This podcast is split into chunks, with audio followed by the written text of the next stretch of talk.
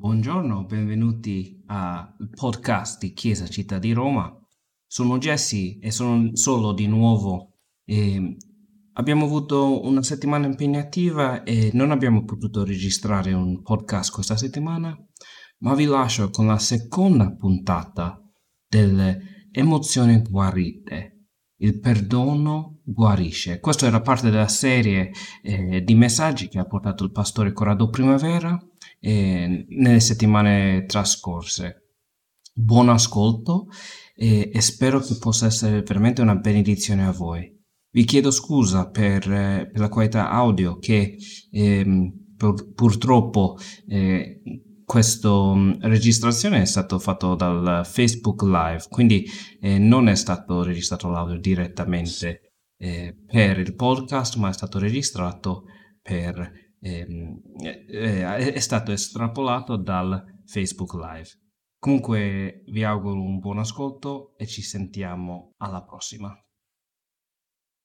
Siamo ancora nella, nella serie, siamo ancora, anzi mh, mm, l'abbiamo appena iniziata, la, le emozioni guarite, perché le nostre emozioni sono ferite, vengono ferite purtroppo da eh, relazioni con altre persone, a volte siamo noi che feriamo gli altri, a volte siamo feriti dagli altri eh, e non sono ferite che guariscono immediatamente o a volte richiede tempo, ma soprattutto eh, non guariscono emozioni umane. Solo sua moglie, che sempre gli rimproverava cosa, e vi lascio immaginare quanto sia difficile no? in un rapporto marito-moglie, avere uno dei due che continuamente ti, ti, rimprovera, ti fa notare, ti sottolinea cose che non hai fatto bene, magari che ne so, i calzini che stavano via sporca, o, o magari che ne so, la, il piano de, di, di, cottura che era sporco di una macchina, macchia di caffè, insomma, dalle cose più banali alle cose più serie. E quest'uomo era veramente aspro nei confronti di sua moglie, nonostante sua moglie lo amasse,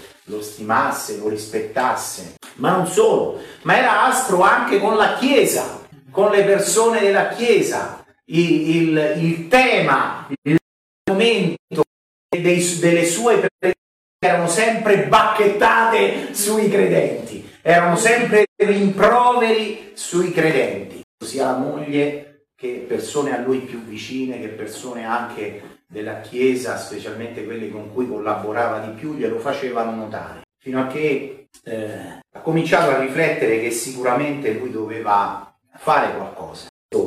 Più maturo di lui, più grande di lui, che anche eh, diciamo, era conosciuto per, per fare della eh, prima che lui fosse un pastore, ha fatto il militare, eh, era in un paese asiatico che non ricordo quale fosse, e Nonostante lui fosse già fidanzato con quella che poi è diventata sua moglie, sarà stato per la solitudine, sarà stato per costanze, sarà stato per l'ambiente in quella direzione e è andato con dei... E non solo una volta, no? perché dici, beh, una volta di del lo ha fatto altre, quindi responsabilmente decideva di andare. E questo lui non l'ha detto a nessuno, non lo ha confessato a nessuno, ma era una ferita che portava dentro, un rimprovero che dava a se stesso. Ed era un pastore, quindi conosceva tutta la teologia del perdono, tutta la teologia della grazia, tutta la teologia dell'amore di Dio e, e l'avrà anche citato nei, nei, nei suoi messaggi, ma non riusciva a perdonare. Anzi, quello che diceva, diceva io non merito l'amore di Dio. Ho fatto delle cose così brutte che Dio non può amarmi. Non merito il suo perdono. E questo rendeva la sua vita, aveva un'infelicità dentro, che chiaramente sfogava sulla moglie, sulle persone a lui, sulla chiesa di Questo purtroppo devo dire che succede anche a tante, tante, tante, che spesso sfogano una loro rabbia interiore, un loro risentimento interiore che gli altri non capiscono, ma che è l'espressione di ferite, si porta ferite che, hanno, che fanno sanguinare emozioni. Sapete, Uh, anche l'Apostolo Paolo ha vissuto un'esperienza che lui ricorda, no? lo dice proprio uh, in Prima Corinzi, nella prima lettera ai Corinzi, proprio quando va a finirla, dice io sono stato il peggiore di tutti, perché prima ad incoraggiare quelli che lanciavano le pietre contro Stefano, ma poi va avanti, questo lo trovate in prima Corinzi 15, 9 e 10, va avanti e dice per la grazia oggi io sono vissuto. Le famiglie guadagnarci qualcosa, li ha denunciati alla Gestapo. Che hanno Gestapo ha mandato i soldati in casa loro e li hanno arrestati tutti. Sono stati mandati al campo di concentramento,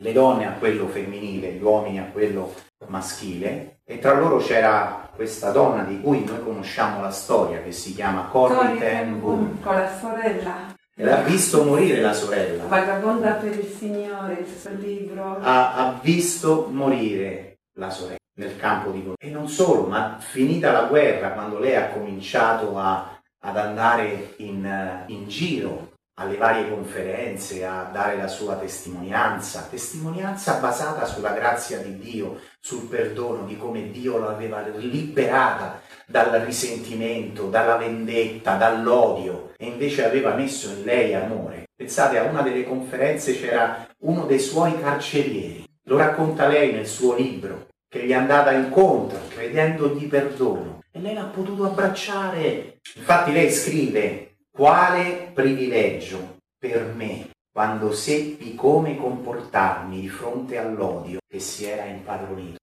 Dio cambia perché Dio guarisce. Ma dove, dove ha imparato questo? Dove ha scoperto che Dio poteva curare le sue ferite interiori, che potevano essere ripiene di odio, di risentimento, di rancore verso le persone? E come vogliamo anche scoprirlo noi, sapete Gesù lo ha descritto, come dire, a colori, come quando la televisione a colori ha cambiato quella a bianco e nero, il nostro modo di vedere le cose. E allora prendete con me questo episodio che Gesù usa per farglielo capire proprio a Pietro. Pietro che chiede, Signore, ma tu mi stai dicendo di perdonare le persone. Quante volte devo farlo? Va, va bene sette volte, e Gesù gli dice no, settante sei, come per dire non c'è lì, alle volte che tu devi e puoi perdonare chi ti ha ferito, chi ti ha, chi ti ha accusato ingiustamente, chi se ne è approfittato di te, della tua bontà, della tua città, della tua figlia, chi ti ha deluso e perdonando veramente. E allora Gesù per far capire questo a Pietro racconta questa storia che troviamo in Matteo 18. Matteo, anche in Luca lo troviamo, ma Matteo è è più dettagliato e iniziamo a leggere dal versetto 23 dove dice perciò il regno dei cieli è simile a un re che volle fare i conti con i suoi servi.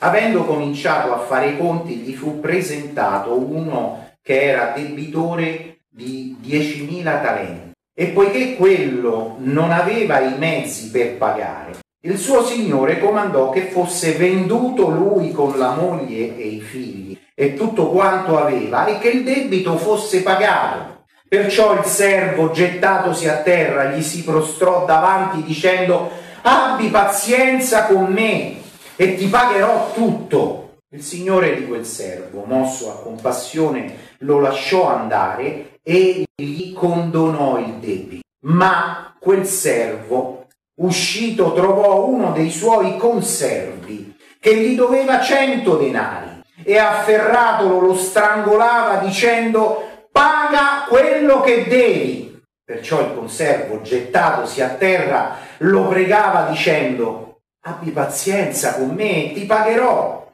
Ma l'altro non volle, anzi andò e lo fece imprigionare finché aveva il debito. I suoi conservi, veduto il fatto, ne furono molto rattristati e andarono a riferire al loro signore tutto l'accaduto. Allora il suo signore lo chiamò a sé e gli disse, servo malvagio, io ti ho condonato tutto il debito.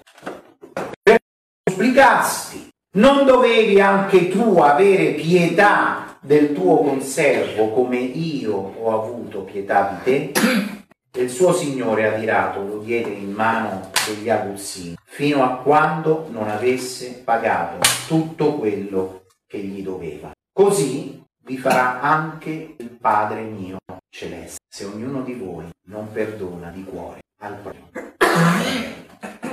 Notate che tutto questo brano inizia al versetto 15 con le parole se tuo fratello ha peccato contro quando parliamo di situazioni come queste, quando parliamo di un peccato, il peccato è una parola generica, ma quando entriamo nello specifico, nella storia di ciascuno di noi, uno può dire sono stato maltrattato, sono stato accusato ingiustamente, sono stato lasciato solo quando avevo bisogno di aiuto, sono stato odiato, sono stato respinto, sono stato rifiutato, sono stato preso in... oppure al contrario, come direbbe Paolo, o sono stato io a farmi arrivare a dire libero, da, libero dall'odio, libero dal desiderio. E qui Gesù parla, parla di debito e non importa, vedete, se il debito può essere piccolo o grande, perché qui abbiamo due estremi, no? le parabole Gesù le usa per fare luce, no? questo è il significato della parabola, della parola parabola, fare luce, illuminare, come quando si racconta una storia per far capire il principio che si vuole insegnare. Abbiamo una persona che ha un debito miliardario, dice 10.000 talenti, e abbiamo una persona che deve dare pochi denari, forse 50 euro, 100 euro.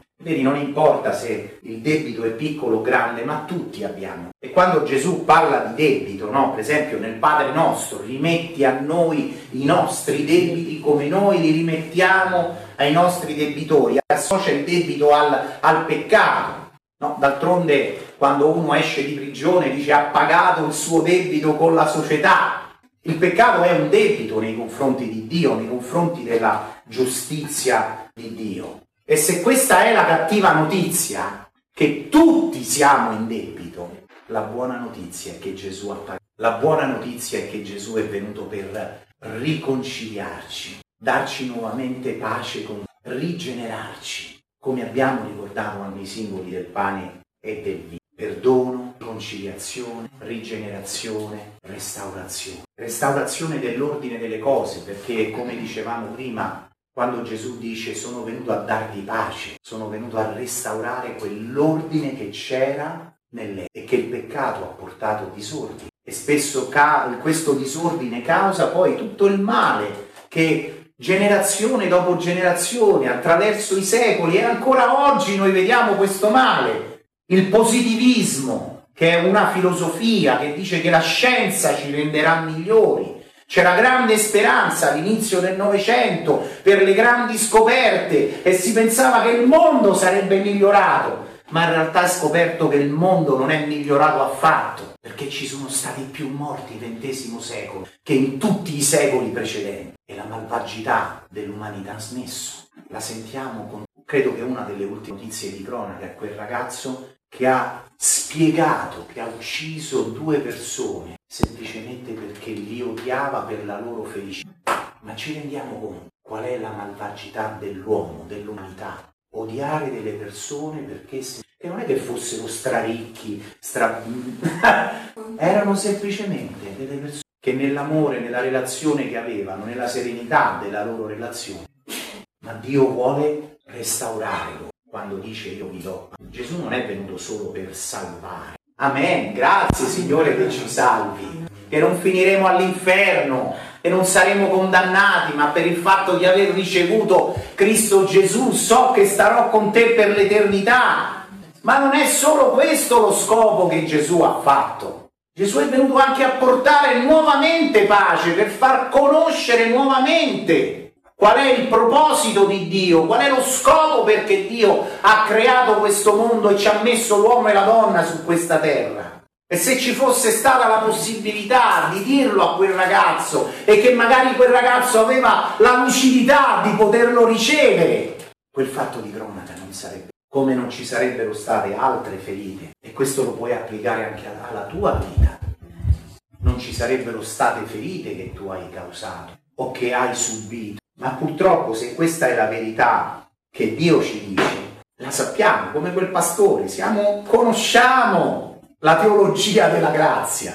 La Bibbia dice non è per opere, è per grazia. Che vuol dire che non è qualcosa che tu acquisti da Dio, rendi contento Dio che così Dio ti ama, ma dice è per grazia, vuol dire che Dio ti ama comunque, semplicemente perché vai a Lui dicendo ho bisogno di te, Signore. Questa è la grazia, che Dio ti dà il suo amore anche se, anche se quello che fai non, non basterà mai per soddisfare Dio. Cantiamo la grazia can- nelle canzoni, gli autori cristiani scrivono dei versi bellissimi sulla grazia.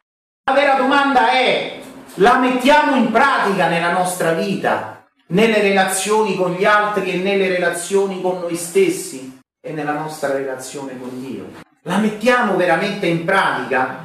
Perché qui è il problema, sappiamo la verità, ma qual è la nostra percezione della verità? Beh, d'altronde se ci pensiamo quando usciamo fuori in piazza o ne parliamo con qualcuno, parliamo della grazia di Dio, dell'amore di Dio che non meritiamo ma che Lui ce lo dà ugualmente, spesso ci sentiamo dire, no? Eh, ma è così facile, no, non può essere così. Perché questa è la nostra natura. Dobbiamo sempre ripagare Dio con i nostri sforzi.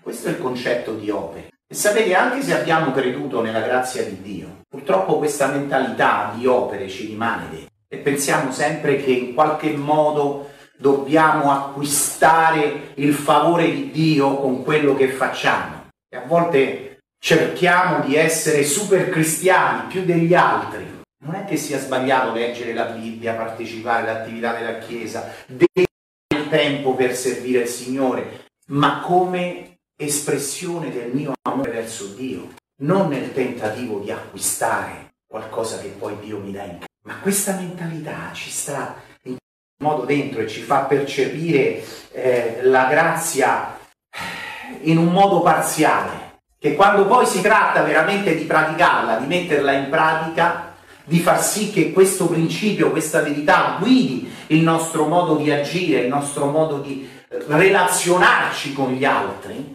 tornano le opere, tornano in qualche modo che noi dobbiamo fare delle cose per soddisfare Dio, ma così poi lo applichiamo anche agli altri, nel senso che ci aspettiamo che anche gli altri soddisfano noi. Sapete perché molti matrimoni finiscono in divorzio? Ci avete mai pensato? Che quando si va lì all'altare, no? che sia una chiesa cattolica una, o, o dovunque sia, che ti scambi le promesse, in sostanza lei dice a lui, mi aspetto, no? Che farai questo per me, che mi stimerai, che eh, mi, mi, renderai felice, che, che, che mi aiuterai ad avere quello che io desidero. E dall'altra parte l'uomo anche, no? Quando fa le promesse, in realtà pensa nella sua, me- nella sua mente, ah, mi terrai la casa in ordine, troverò le pantofole appena entro alla porta un, una, una, un bel pranzo, una bella cena di quei menù a 5 stelle e poi in realtà passano gli anni, no? E, e, e, e diventa tu mi hai deluso su questo, tu mi hai deluso quest'altro, tu mi hai deluso su quello che io chiedevo. Spesso si riassume in questo tipo di discorso e nascono delle, delle ferite di un Dio mai soddisfatto, ma pensiamo anche che gli altri non ci soddisfano alle nostre aspettative. Ma sapete qual è quello che la Bibbia ci dice? Non aspettarti che gli altri facciano quello che perché gli altri e questo vale nelle relazioni più intime moglie e marito non aspettarti che tua moglie sia Dio per te e faccia le cose che solo Dio può fare non aspettarti che tuo marito faccia la parte di Dio perché solo Dio può fare quelle cose che aspetta e così questo vale poi in fondo anche nelle relazioni tra, tra le persone come amici come fratelli come colleghi non aspettarti dagli altri di essere non sono. E questa diventa a volte una, una vita piena di ferite che causa ferite. Che quando siamo feriti reagiamo con quella rabbia, con quel rancore, con quel risentimento che abbiamo dentro e quello che esce da noi escono a volte parole, modi di agire che feriscono e che a volte non sono neanche poi i veri destinatari del nostro rancore e del nostro risentimento. Non è vero? Sembra a volte che Succede quando Gesù va per voler guarire una persona e gli fa la domanda, ma vuoi essere guarito? Eh, la risposta sarebbe sì, certo, ho la mia occasione per essere guarito. Ma perché Gesù fa quella domanda? Perché a volte ci piace stare in quella nostra ci piace stare in quella nostra situazione perché ci permette ancora di rimurginare, di pensare e, e di andare a trovare i responsabili da tutte le parti. Ma se questo è il problema, qual è la soluzione che Dio ci dà? Vedete, qui abbiamo proprio questa situazione di quest'uomo che aveva un debito miliardario debitore di 10.000 talenti. Pensate che un talento era la paga di un soldato di ai tempi di oggi. Quanto può prendere un soldato alla fine? 20.000, 24.000 euro, 10.000 volte quella cifra.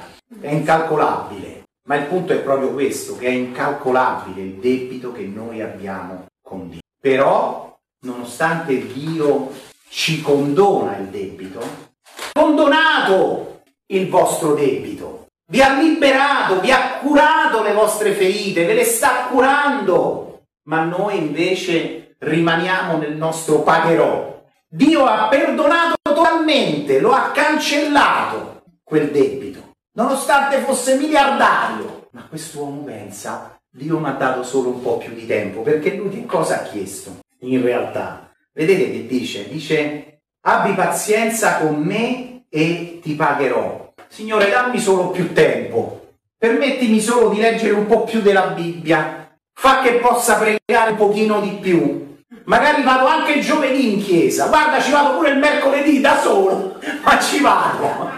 Perché noi a volte ragioniamo così e perdiamo di vista quello che Dio veramente che ci ha rigenerati. Dal momento in cui abbiamo ricevuto Cristo siamo partiti nuovi. Lo so che nonostante siamo partiti nuovi, a me è successo quando avevo 19 anni, non avevo un grande passato senza Dio. A qualcuno magari è successo in età più adulta, magari c'erano più situazioni che avevano causato delle, delle ferite, qualunque sia la, la diversità della tua vita, porta quelle sì, non trattenere, perché Gesù dice vuoi essere guarito, non trattenere, portale a E quello che quest'uomo invece non ha capito, pensava Dio mi ha condonato, no, Dio non mi ha condonato, mi ha solo dato un po' più di tempo, ecco perché poi quando esce si rifà sugli altri. Mi devi 50 euro! E ovviamente lì non è la cifra, ma è quella sprezza che dicevamo prima, perché non hai risolto il problema, non è stato risolto il problema, ma Dio invece vuole risolverlo, non vuole mandarci in giro a cercare crediti dagli altri, che sia in famiglia, che sia nell'ambiente di lavoro, che sia nella cerchia delle nostre conoscenze. Perché? Perché come dice Paolo alla seconda lettera ai Corinzi, capitolo 18, al capitolo 5, versetto 18 e 21, lui ci ha riconciliati, siamo in pace, ci ha salvati, ma non si è fermato alla salvezza, vuole rimettere in ordine la nostra relazione. Pensate che Gesù dice non solo perdonate, ma addirittura benedite i vostri figli. Pensate, questo è il messaggio che Dio dà in tutta la sua parola. Pensate quando Adamo ha in qualche modo permesso di dare un vantaggio a Satana. Che cosa è successo in quella situazione? Dio aveva creato tutto quanto in maniera perfetta, con una completezza, con un'armonia e aveva affidato tutto quel creato a chi? Ad Adamo ed Eva, che erano gli amministratori del creato che Dio gli aveva. Ma quando Satana con la sua astuzia, con il suo inganno, con le sue bugie, li ha convinti che non era così. Sapete che è successo? Che quella delega che Dio ha dato ad Adamo ed Eva di dominare il mondo, loro lo hanno. Ed ecco perché Satana viene chiamato il principe questo mondo. Sapete chi gli ha dato quella delega? È stato Adamo ed Eva che gli, ha dato, gli hanno dato questa autorità e che lui ancora esercita oggi e che fa in ogni modo di usare questa sua autorità per venire a colpire le tue fedi. Dio le vuole guarire, lui le vuole riportare a gamba. Dio le ha curate, lui le vuole ancora far sanguinare. Rifiutalo, perché tutto è ricaduto su Cristo Gesù. E non solo dice che lui ci ha riconciliati, ma dice che addirittura ha messo su di noi la parola di riconciliazione. Che significa questo? Che non solo tu ora sei in pace con Dio perché Dio ha condonato il tuo debito, ma ti fa diventare un agente di riconciliazione. Vuol dire che Dio ti ha reso in grado di aiutare qualcun altro, anche quelli che ti hanno ferito, a ricevere perdono e grazia. Perché ora tu sei un agente di riconciliazione. Leggiamolo questo passo, perché è importante e non lo dobbiamo assolutamente far sfuggire dalla nostra attenzione. Seconda Corinzi, Seconda Corinzi capitolo 5, leggo dal versetto 18. E in tutto questo viene da Dio che ci ha riconciliati con sé per mezzo di Cristo e ci ha affidato il ministero della riconciliazione. Infatti Dio era in Cristo nel riconciliare con sé il mondo, non imputando agli uomini le loro colpe. Qualunque cosa tu abbia fatto, se tu hai ricevuto Cristo Gesù, Dio non imputa la tua colpa.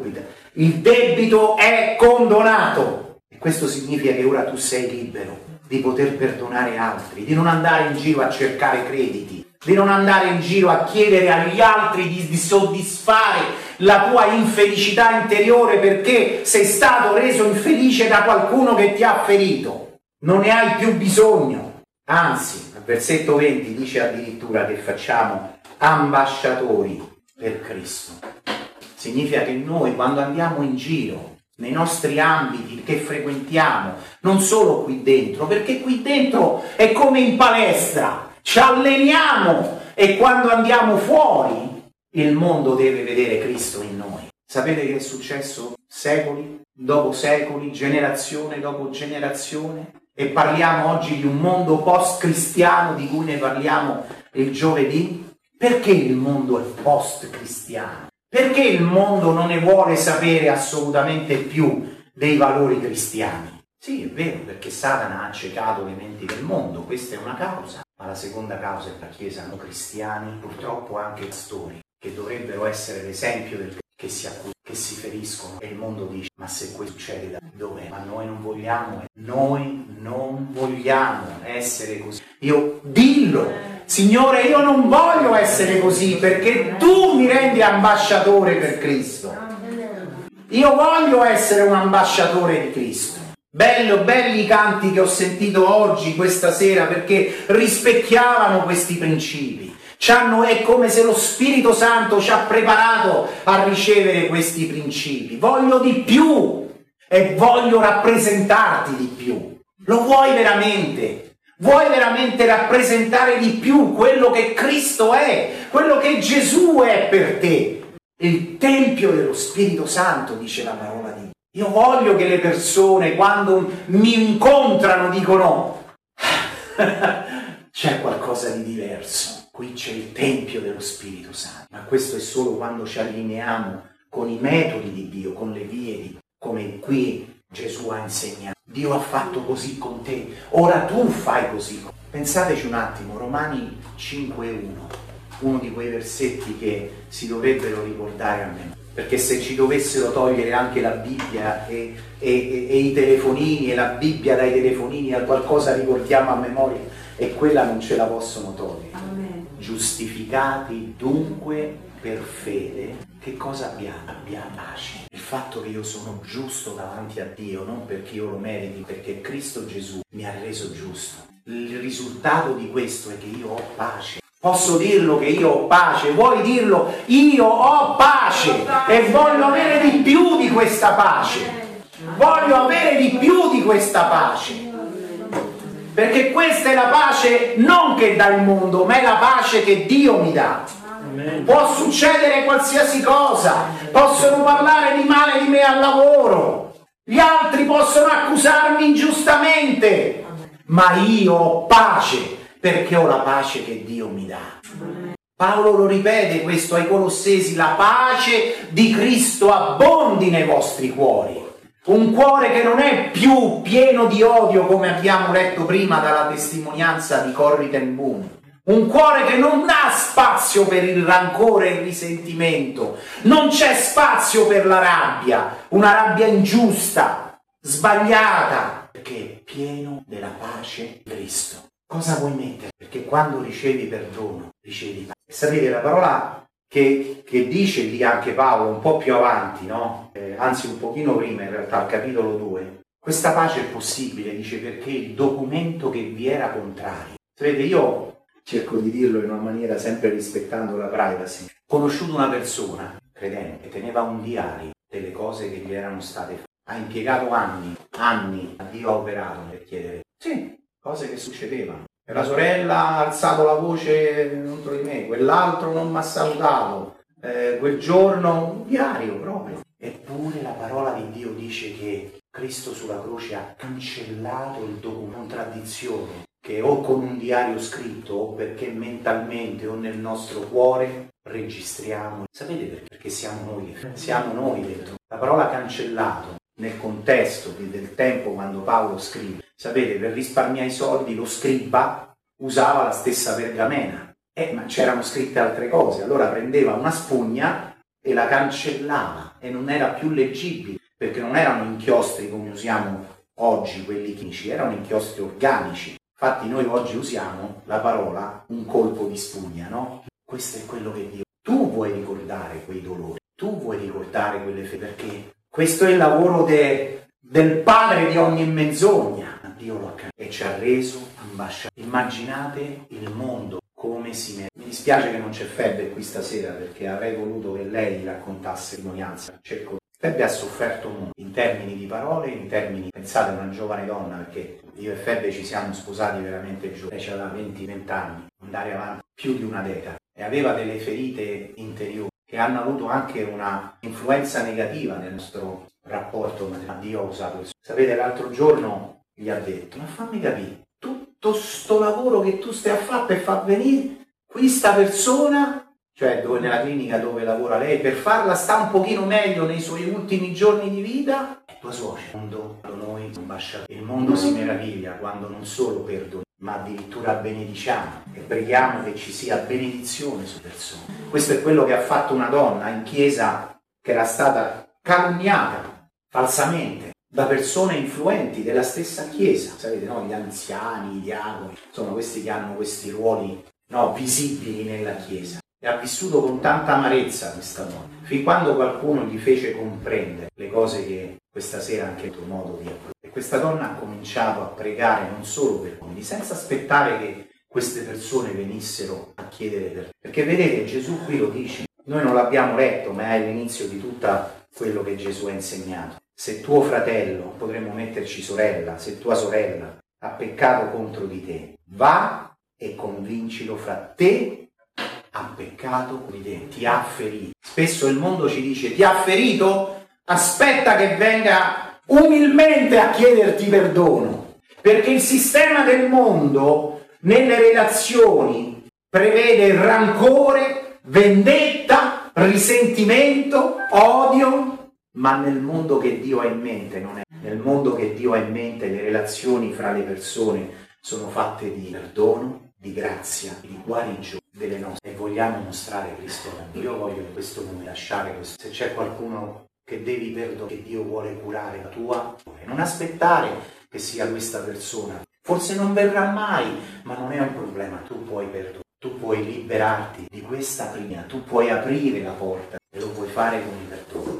Se lo Spirito Santo ti sta portando alla mente qualche ricordo, una persona, non è un caso, fermati adesso, portalo da e che tu abbia ferito, che sei stata vittima, tu puoi liberare. Vogliamo fare, veramente vogliamo usare un tempo per ministrare. E la prima cosa che voglio dirti è che se tu non hai mai ricevuto il perdono, forse lo hai capito intellettualmente, forse è stato spiegato, forse, ma non l'hai mai ricevuto lasciare via questa sera, che hai mostrato in Cristo, che ha preso su di sé i miei panni sporchi che ha guarito le mie infermità e da questo momento voglio libero dal rancore e voglio perfino persone da cui ho su. Ma la seconda cosa che è quello di portare davanti a quelle persone che ti hanno ti hanno accusato, hanno detto delle cose pettegolato, hanno riso le spalle, forse hanno anche abusato, sono andati oltre. Il padre dice che lui, ti ha, lui ha aperto quella prigione, eri chiuso dentro dal rancore, dall'odio, dei farti, desiderio che gli capitasse del male per Gesù aperto. Voglio proprio invitarti, benedici, non solo. Non so, il Signore mi sta mettendo in cuore questo, è in rappresentanza di tutti gli uomini che hanno agito con violenza, mancanza di rispetto delle donne,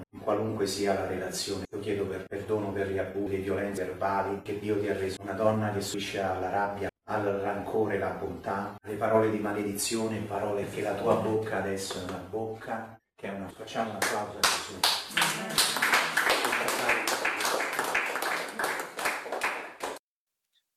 Bene, allora spero che questo sia stato un bel tempo per voi, che Dio ti possa guarire eh, tramite il perdono.